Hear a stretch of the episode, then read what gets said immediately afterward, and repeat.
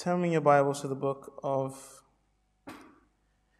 Acts and chapter chapter five. Really, we're going to look at the story of Ananias and Sapphira.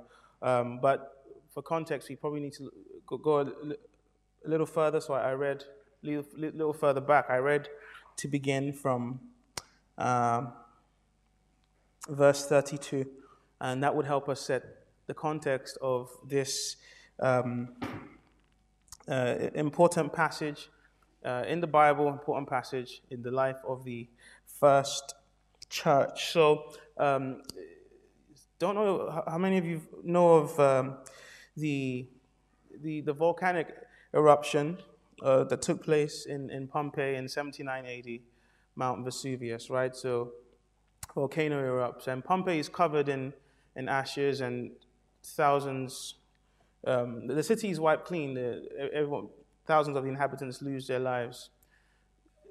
Interestingly, though, thousands of years later, archaeologists are able to, you know, they, they visit the location again and they, they, they find that so much of the city has remained intact. Um, citizens have lost their lives, but quite a bit of the, so, so the city makes for uh, an interesting archaeological find and all the artifacts are left and so on. And so they're able to um, replicate, you know, the, the kind of, the, the, the, nature of life in Pompeii, the commercial nature, the, uh, the fact that these were pleasure-seeking people, quite, uh, they seemed quite a, a, wealthy, flourishing people, if you want, and they were able to replicate all these things.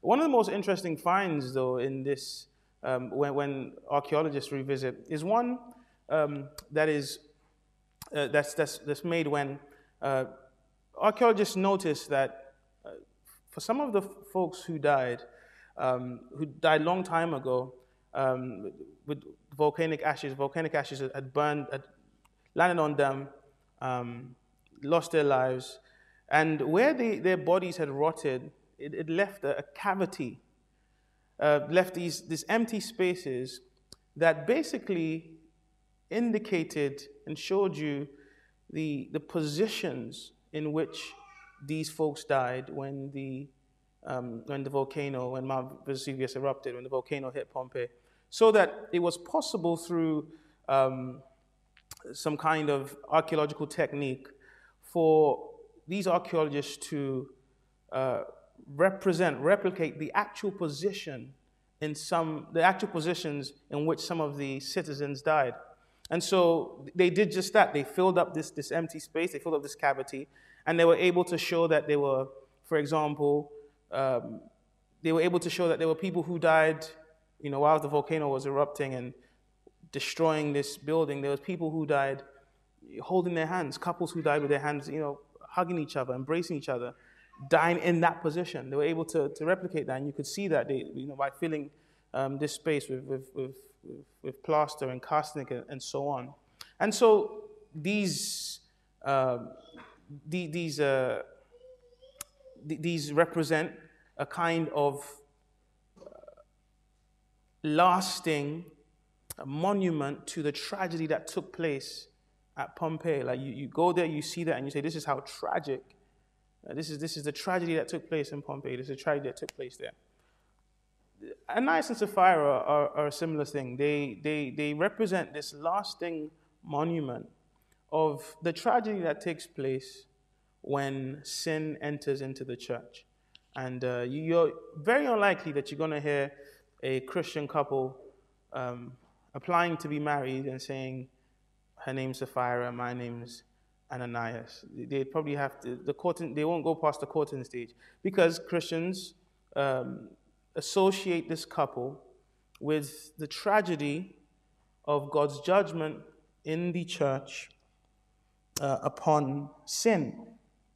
Now, um, one New Testament commentator has said that the story of Ananias is to the book of Acts what the story of Achan is to the book of Joshua. You know the story of Achan, how early on, when the people of Israel were setting out to um, conquer the land of Canaan and they were setting out on their conquest, God visited the camp of Israel and dealt with Achan and his family, dealt with Israel as well because of them, because Achan had stolen uh, uh, for forbidden treasure, that which God had asked no one to touch. He had stolen and tried to cover up. And the sin of Achan caused um, trouble for the people of Israel.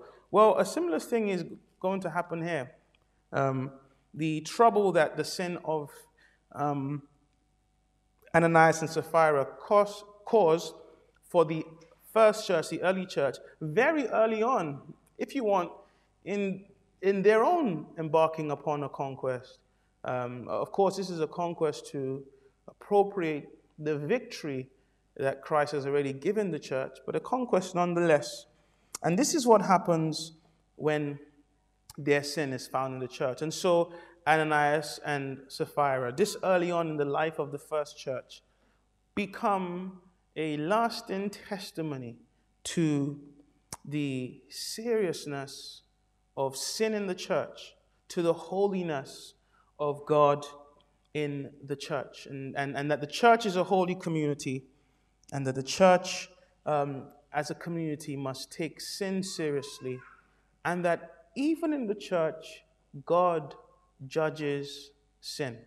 And so we come upon this passage, which is kind of like an interruption in the flow so far. So far, what we have seen is zealous, spirit filled, miracle working apostles and, and, church uh, pressing on in the work of the Lord despite persecution, right? Facing challenges but from outside, but being even more united inside, right? I was saying this last, last time I preached from the book of Acts, that in response to the persecution that they face as a church, chapter 4, their prayer lives seem to be strengthened. They go back to God in prayer.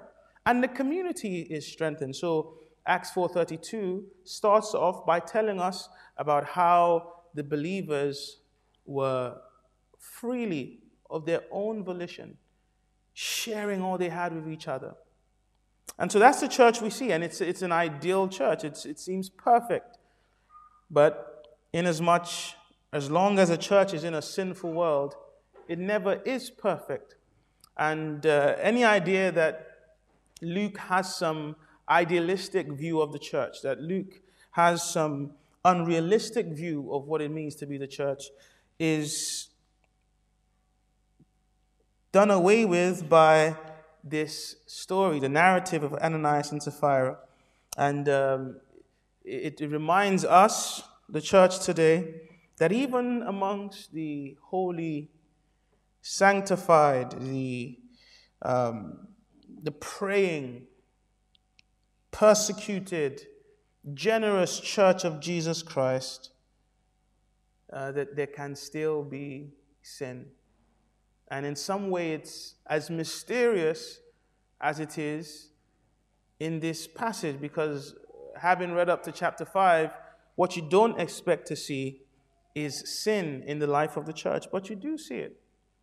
And it's sometimes it's no less a mystery for us in the church today.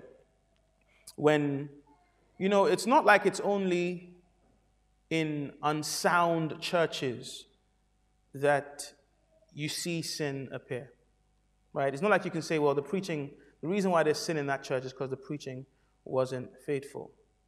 Reformed churches, Pentecostal churches, Baptist churches, Methodist churches all have their own experiences of how sin invades the church, or have their stories of how sin can scandalize the church. It's something of a mystery at times, uh, but it's a reality that the church has to confront. That uh, sin is, like the Lord said to, to Cain, is at your door. Very often, sin is there, and we even though we are God's people in this world, we still have to face up to it. What Acts chapter 5 does for us is not only allow us to be realistic and honest about the fact that sin occurs in the life of the church, but reminds us how and why. Why and how we must respond to sin. Tells us something of why and how we, can, we, we must respond to sin. Uh, the, the why is that God is holy. God is holy. That's the reason why we even talk about sin at all. That's why there can be a thing, such, such, such a thing as sin.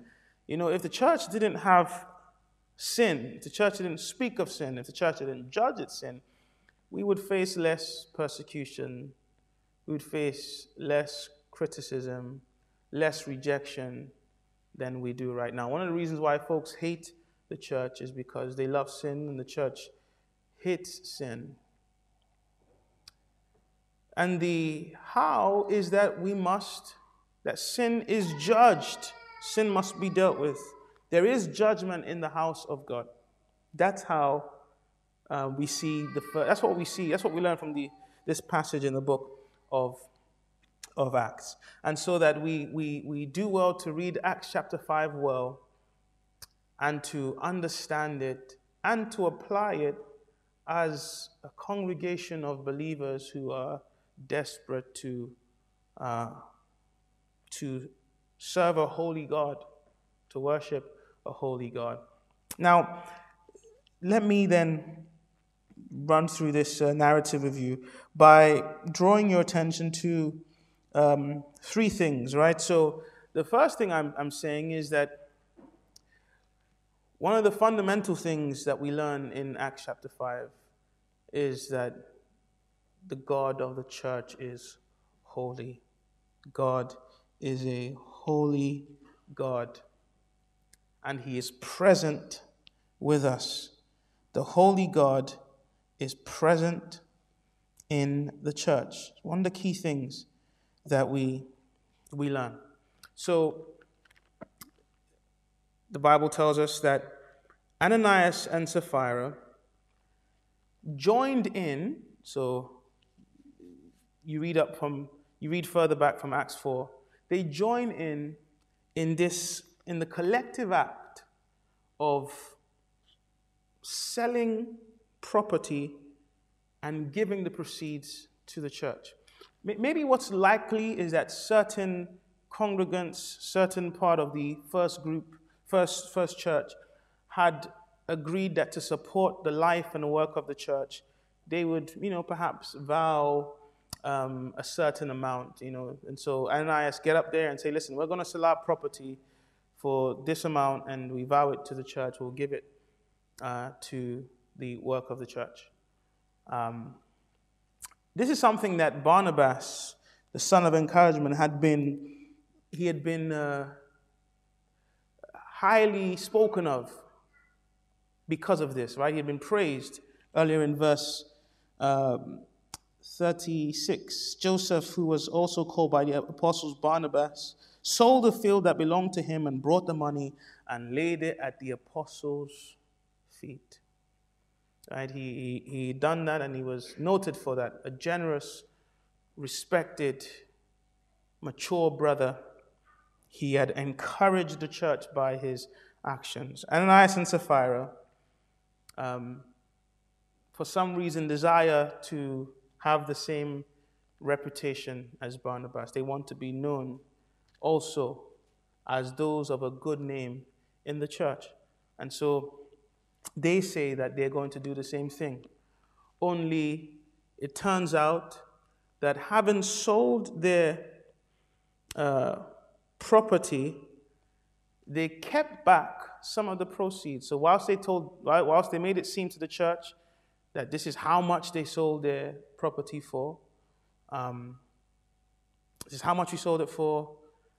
They were lying. They actually they had, they had actually kept a, a, share of that money for themselves, lying to expecting to be able to lie to the leaders of the church.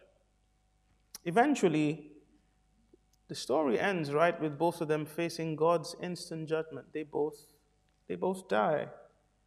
Ananias first, his wife Sapphira follows. The thing here to note is that Ananias and Sapphira had only planned to lie to men. They knew that human beings cannot see what is in your heart.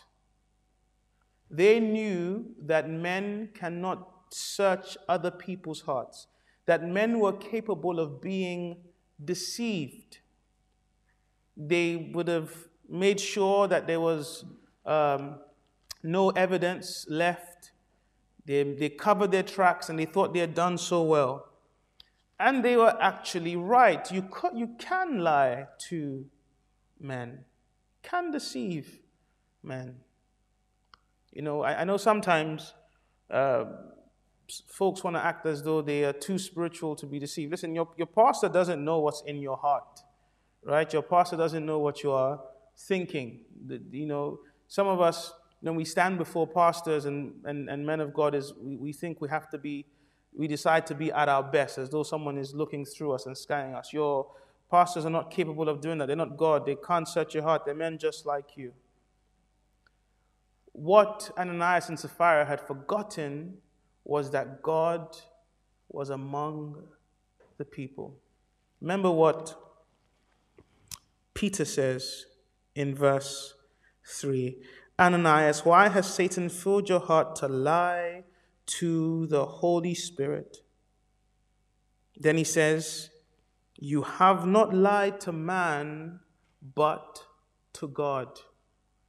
In trying to deceive the church this way.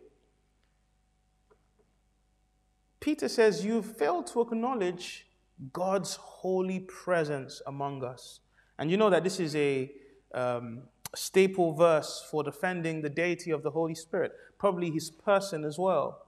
Peter says, Why did you lie to the Holy Spirit? And then says, You've not lied to man, you've lied to God. So the Holy Spirit is God. The Holy Spirit is God among us, right? This ought to rebuke the careless ways in which people speak of the Holy Spirit today. He is very God. Sometimes Christians, believers, speaking about the Holy Spirit like he was just a ball of energy, something they could throw out. He's the Holy Spirit. He is God. He is very God. And He is holy. But God is with his people, God is among us. And for that reason, Ananias and Sapphira should have feared. I think that's the point. They should have had fear. Not fear of man, but fear of God. Now, in this situation, we must say that God had decided to reveal these things to the apostles as early as, as the representatives of, of Christ on earth. God had decided to reveal these things to them. But it was, it was God that you were dealing with by coming into the church. When you've come into the church, you've come into the very presence of God. And you get this sense of how they should be responding by what becomes a repeated theme, at least three times in this section. First of all, the Bible says that after these, after Peter utters the words, You have not lied to men, but to God, Ananias heard these words. He fell down, breathed his last, and great fear came upon all who heard of it. Second time, when the same thing happens to Sapphira, who comes in, tells a lie just like a husband, faces the judgment of God. Verse 11 great fear came upon the whole church. And later on, verse 9, 13, none of the rest dared to join them, seemingly indicating that the fear not only came upon the church, but then came upon those who would join them. There was a fear because God's holy presence was there. There is a right awe that we, we ought to have of being in the presence of God. We, we, we ought to stand in awe. We ought to be, there ought to be a reverence. Um, we, we, we, that, that's, that's, that, that's the implication for the church. Because God is in the church, because God is holy among his church, we have to be in awe of him. Now, very often people misunderstand what the biblical sense of reverence is. Biblical reverence and awe and fear is not merely synonymous with seriousness. There's an element of that. There is a gravity about coming before the presence of God. But if you define dancing, for example, or singing and jubilating as op- op- opposite to reverence and fear, then you would have to call the praises that the people of Israel gave to God in the Old Testament as devoid of fear and reverence, and that be untrue. Reverence is not necessarily synonymous with somberness. There can be great joy whilst there is great reverence and awe. There can be shouting while there is awe. And Christians get the meaning of reverence wrong. True biblical reverence is recognizing that God is set apart. And so we have to surrender to His will for the church. Uh, true holy, true, true, true reverence is recognizing that we can only approach God in the ways that He has determined. When a church is aware of the awe and the holiness of God, they won't lower His standards. They won't attempt to soothe the itching air. We can't a- a- attempt to please, please the masses. Reverence and awe means that the primary question we ask when we come to worship is not what people want, but what God wants. Now, interestingly enough, there is a place for asking about people. There is a place for being concerned about people, of course. But you see, you, you see the you see the order. We say, what does God want? And even our concern with what people want or need must be dictated by our dictated by God Himself allowing us to ask that question. We, we only are concerned for what people want and need in the life of the church and in the church's worship and in the church's practice if God allows us to do so. The church is set apart to God.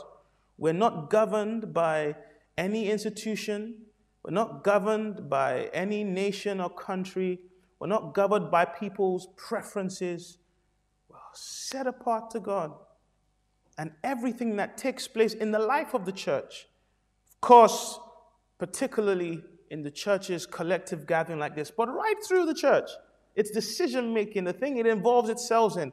We are to feel that we do with a sense of fear, of awe, of knowing that we, we become insignificant.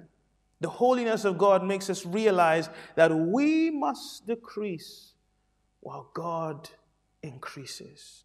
The holiness of God makes us realize that no man can be the star of the show or the center of the stage. It is God's house, the house of God. There's awe, there's fear, there's reverence. And God was not afraid to demonstrate that in the life of the first church. That where there is God, there will be awe. And there's a sense of absolute surrender to this God who is great and holy and set apart. And we cannot, by searching, find him, find him out. You know, there's a, the, the song that we just sung this evening, uh, Only a Holy God, we, we sang it to begin with, gets this absolutely spot on when it says, Who else would offer his only son? Who else invites me to call him Father? Only a holy God. Why do I say that? Because very often Christians fail to associate the holiness of God with Him providing the only way that we can get to Him. God is so holy, so set apart, that we cannot, by our own ingenuity, our creativity, our logic, find Him out. Only God can provide the way. And you know, there's nothing, there's, there's nothing as sacred, there's nothing as holy about a church as when it declares that Christ is the only way. If you go to a church that, if, if a church begins to dumb down the requirements for joining, begins to try and alter the marks of conversion, begins to accept a pseudo gospel, begins to try and pluralize the holy books of the church, the holy book of the church, say that there's many ways to God, you have a church that is denying the holiness of God in His presence. God is holy, is the thing that we learn from Acts chapter 5. And so the church is holy, set apart for Him, there to do His bidding. But because of that, because the church is holy, the church also recognizes the sinfulness of sin. Because the church is holy, there is a thing called sin. One of the things that it means for God to be holy is that He is set apart from all sin, He is set apart from all iniquity. He is pure. And that's one of the things that it means for the church. Because God is holy, the church recognizes the sinfulness of sin. The church does not play with sin. The church does not tolerate sin. The church does not condone sin. The church does not excuse sin. The church declares that Jesus Christ forgives sin. The church declares that Jesus Christ died for sin. The church declares that Jesus Christ washes away sin, but not that sin can be tolerated. Not that sin is okay. And this is what you see here in Acts chapter 5 the recognition that uh, sin is not something to be accepted or tolerated. Sin is something to be mourned. Sin, sin is something to be delivered from not something to be toyed with. And so let, us look at the sin of Ananias and Sapphira because that's what brought this. That's what brought this tragedy. It's what disrupts the church at this point is their sin. Right? And this this this this this tragic, this bitter episode is caused by sin. You know, and the Apostle Paul was despondent at one congregation who, who, who had sin in their midst, and he said, You boasted. They didn't mourn their sin. We must realize that sin is destructive. Sin is destructive in the community of God's people. Right? Sin impoverishes, impoverishes the lives of God's people. It causes division in the life of God's people. Sin is not something to be played around with. And so Ananias and Sapphira are involved in this sin. And for this sin, they face judgment. What are their sins? For one, they are thieves, right? They, they attempt to steal. Even though, strangely enough, and this, why, this is why you have to realize what their ultimate sin is, and you see that in a moment. But strangely enough, they didn't have to steal this.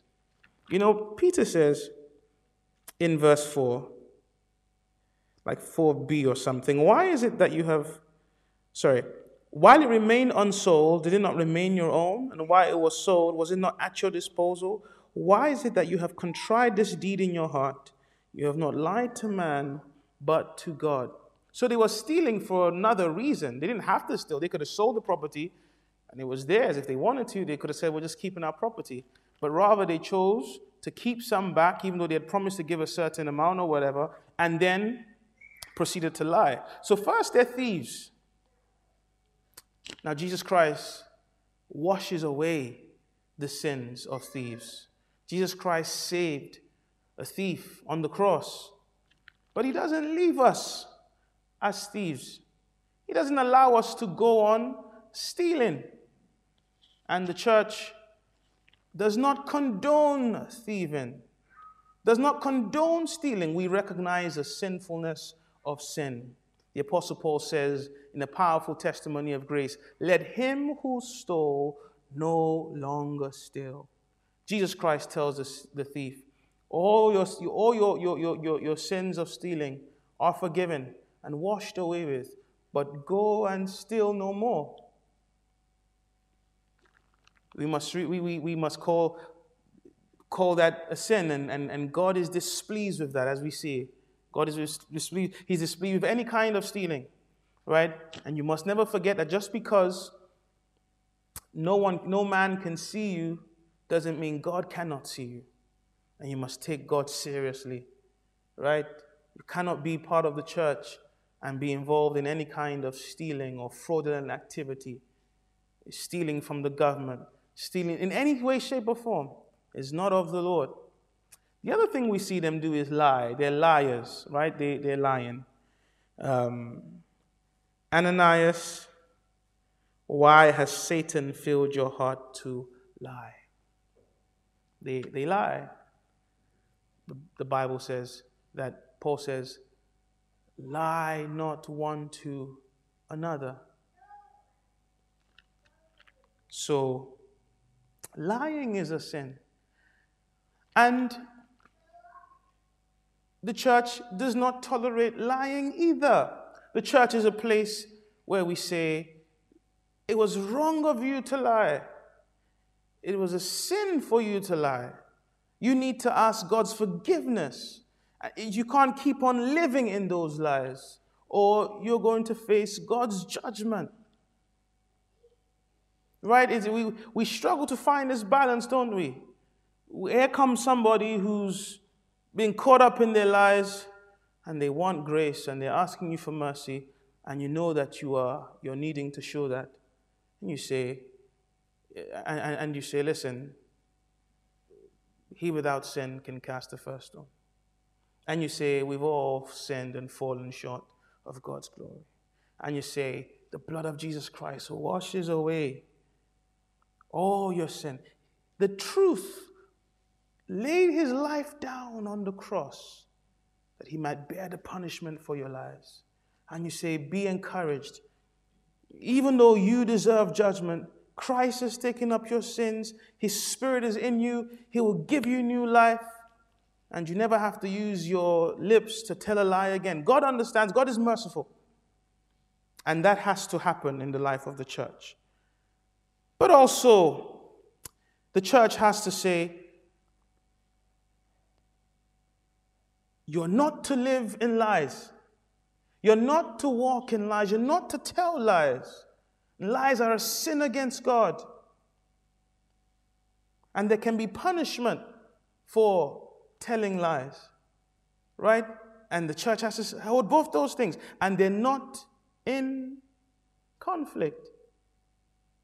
But, but, but what you have is somebody that says, I, I, I shouldn't have to confess my lies. I shouldn't have to repent of my lies. I shouldn't have to turn away from my lies. I want to continue in my lies and still be called righteous. Why does the church judge me? And the church judges there because our God is holy and sin must be dealt with. Ananias, you lied to God.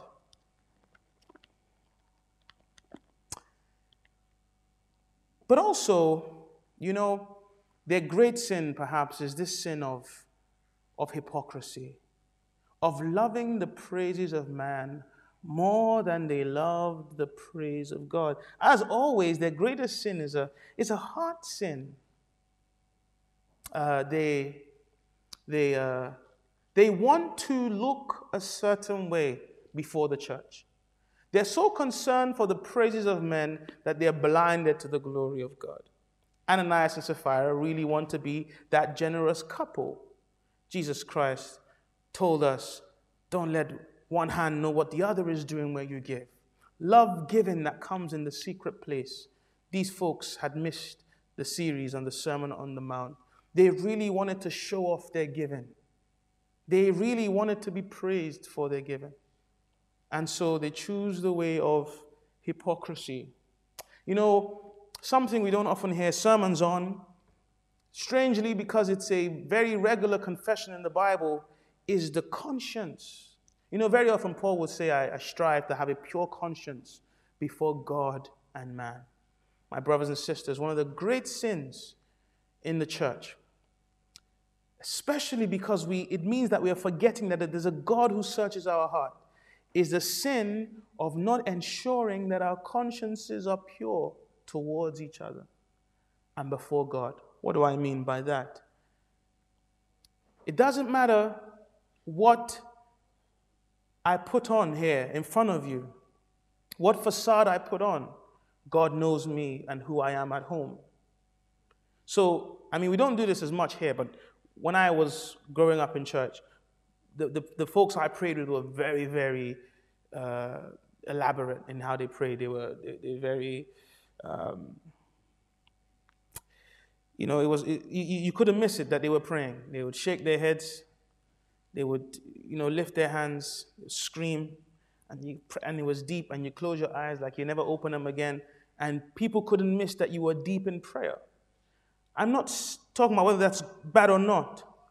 I'm saying, but God knows whether you're going to pray, whether you're a person who prays at home or only prays in the prayer meeting.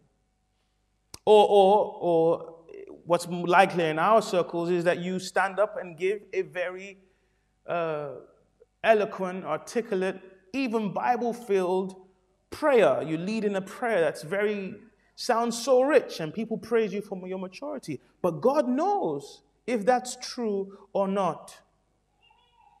God knows the hypocrisy that goes on in the life of the church is one of the great sins of the church, and God knows. And God despises it. A married couple that sit beside each other with great warmth and great care, and, and they seem to be the picture of marital love and bliss, and yet the husband is committing adultery. But God knows hypocrisy, and God despises it.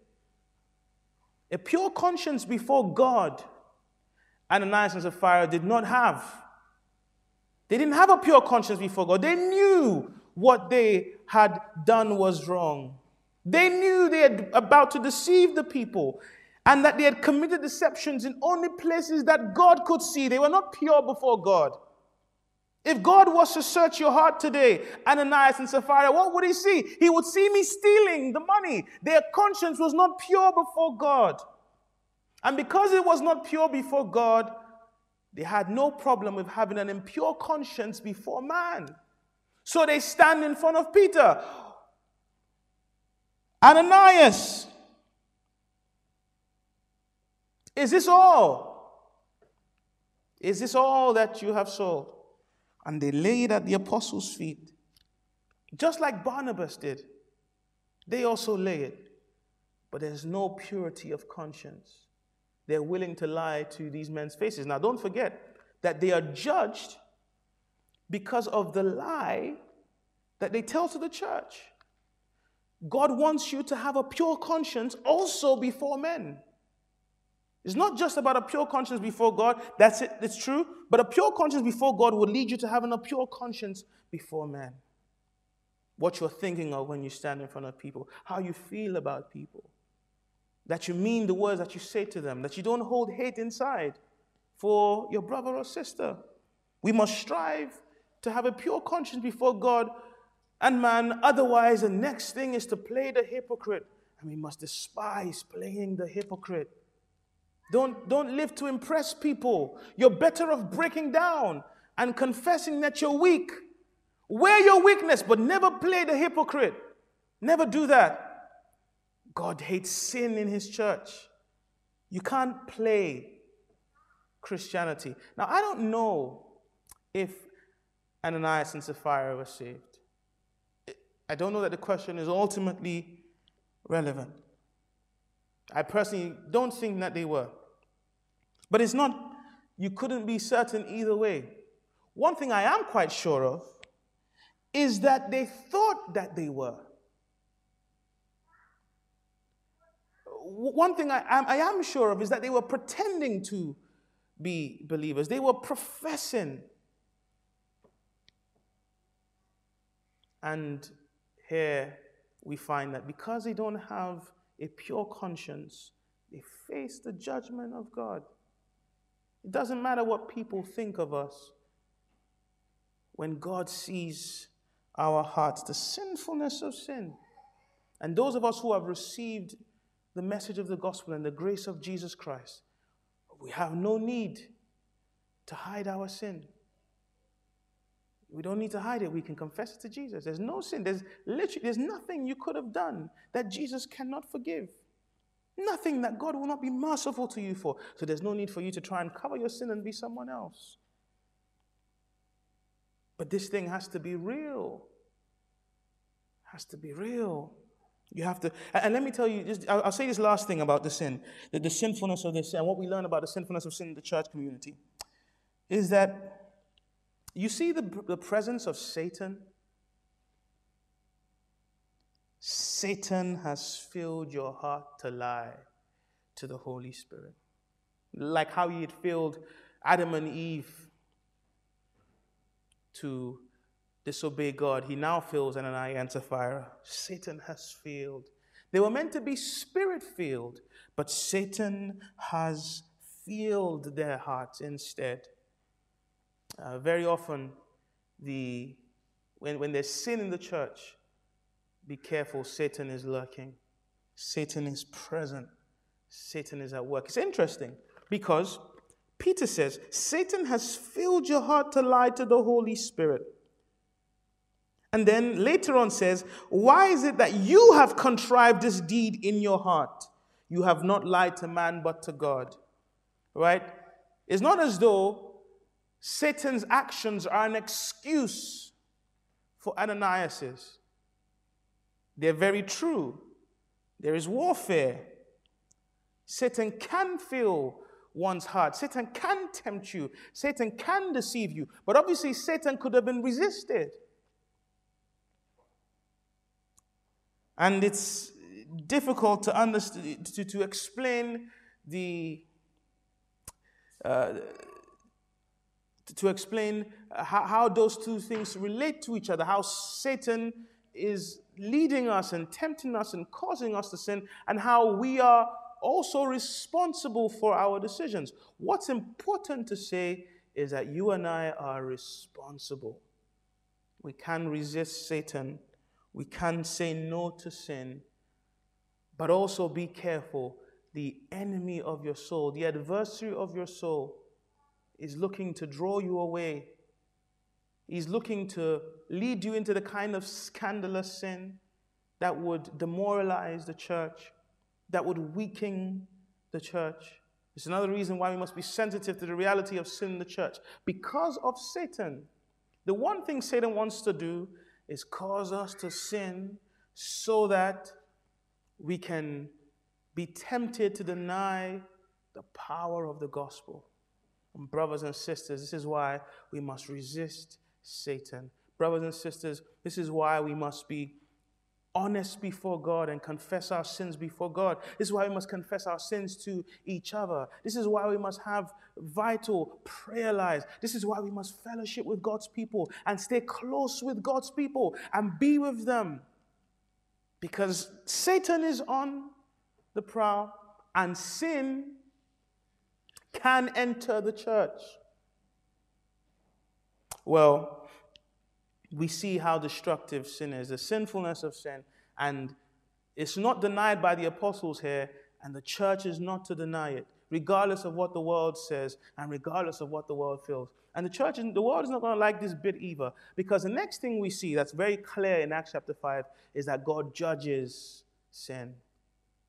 God judges sin In, in the church, God judges sin, and I think the implication is that the church itself must recognize its role in judging sin.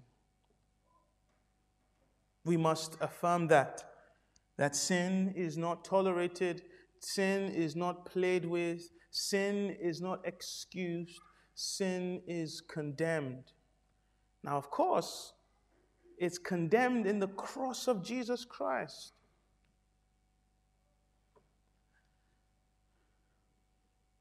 But the church also must take direction from its master as to how it's to demonstrate the condemnation of sin that took place on the cross. Christ condemned sin on the cross, but there's also a way in which we're to display that in our day to day lives as a church. So, Peter says these words to Ananias You have not lied to man, but to God. When he heard these words, he fell down and breathed his last. Same thing with Sapphira. She heard these words. Um, and she immediately fell down at his feet. The, the nature of the judgment, following upon Peter's words, the instantaneous nature of the judgment, straight death, all indicate that this was a unique display of God's power and presence into, in the church for judgment. God is present in the church to do many things, to do healings and miracles. He was present in the church to, to, to add to their number to save.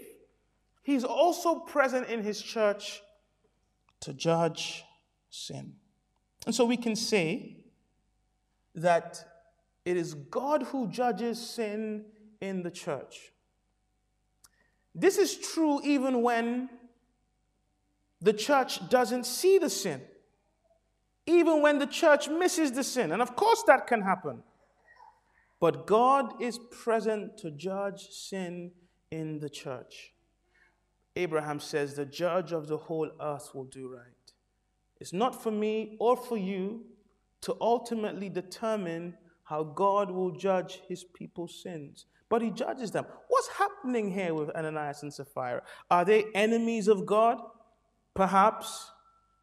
Are they children of God? Is this a are, are they a, a unique display to the church and so they face a sober, heavy judgment, even though they will be saved on the last days? That's possible. But ultimately, we learn that God not only hates sin, but he also he judges and is a warning to us. Our God is a consuming fire. People may not see, someone else might not find you out, but your God sees you.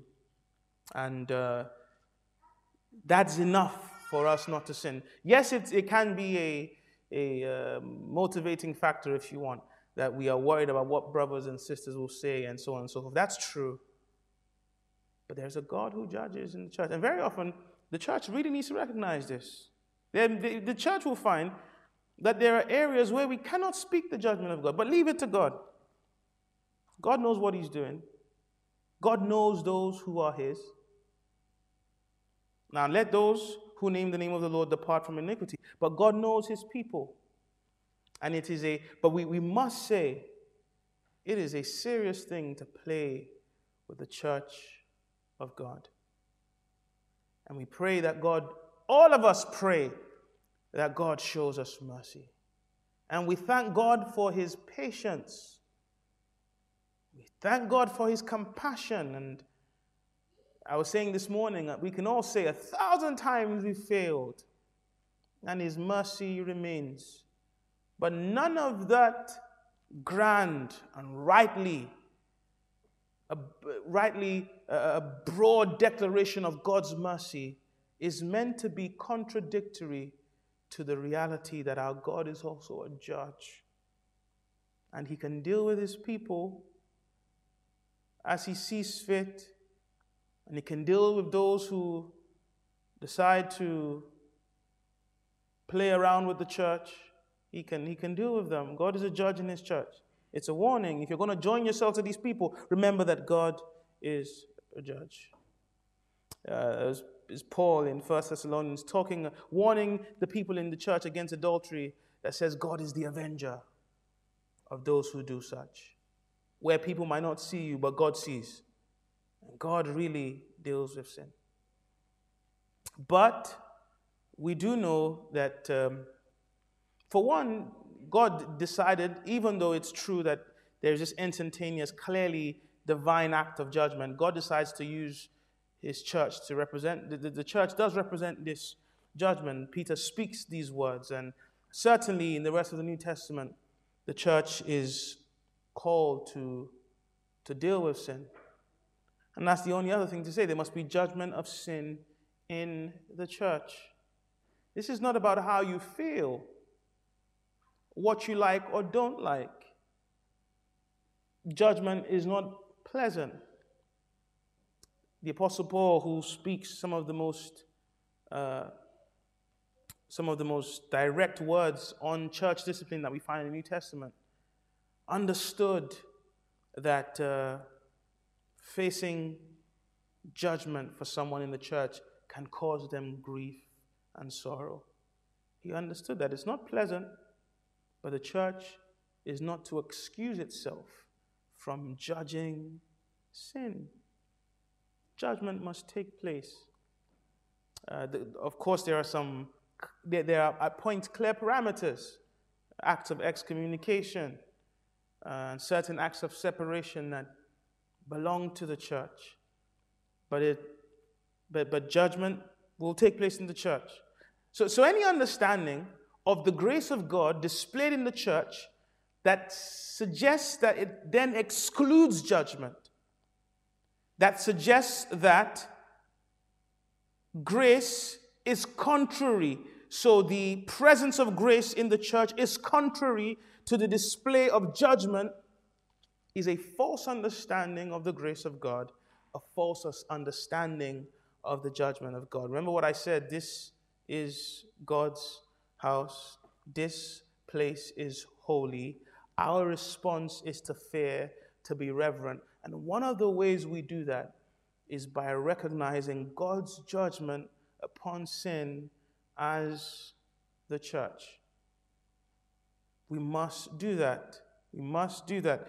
And in the life of every church that sin will enter, which is every church, this, this will be uh, an act that the church is called to fulfill. And a world that hates judgment and any idea of judgment will hate the church for it, but so be it. It's not our church, it's God's. Let me close just by saying these two things. Firstly, I say one thing is by, by, by virtue of an application. Let's strive not to be like Ananias and Sapphira. Perhaps you have been already sinned against God, um, walked with a, conscience that's not pure before God and not pure before man. God had his purposes for what happened with Ananias and Sapphira. Be thankful that the same has not happened to you. And so while today is still today, you need to repent and turn from that. Don't play with the judgment of God.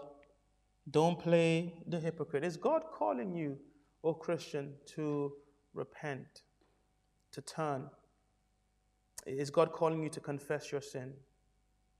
To, to confess pride in a particular area, to confess bitterness, to confess lust, and turn from it. I'm telling you, don't play the hypocrite. Live with a pure conscience before God. And man, turn. Ask God for grace. Ask God for help. Um,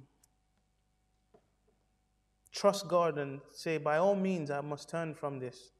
By all means, there must be repentance. I must turn to God. By all means, uh, I, must, I must find grace. I will, I will pray. I will, I will speak to trusted believers and ask for counsel and seek support, but I, I can't continue to walk like this. There's something serious about praying hypocrite in the church. Endless grace abounds for the hypocrite, thank God. And yet, we must take seriously God's judgment. The last thing to say is actually drawn from the passage itself. You know, what happens after this episode, I want to suggest, is that ultimately the gospel continues to press forward. Now, there are some, verse 13, who would not join them. So that will happen. Because the God church is a holy place and it calls men to holy living. These people saw the, the, the judgment of God upon sin and said, I don't want anything to do with it. And some people will say that. They will say, well, this church, the, the church is always, the, the church wants to monitor my life, or the church wants to call me, tell me what is right and what is wrong, and the church is, and so I want nothing to do with it. They will say that. Some will say that when they see the judgment of God.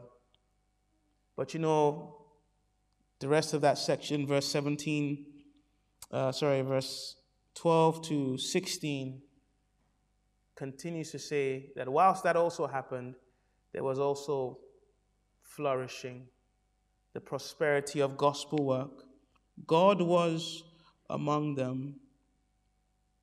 Verse, four, verse uh, 14, and more than ever, believers were added to the Lord It's still a holy church that by God's grace will draw sinners to it.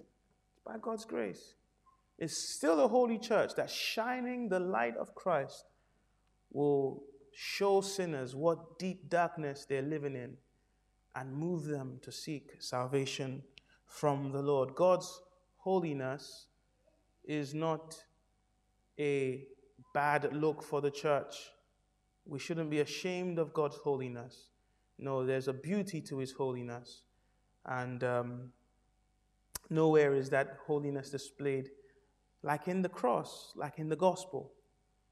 And if you lift Jesus up, He will draw men to Him. When the cross and the gospel of Jesus is proclaimed, the gospel of a holy God, sinners will come. Amen.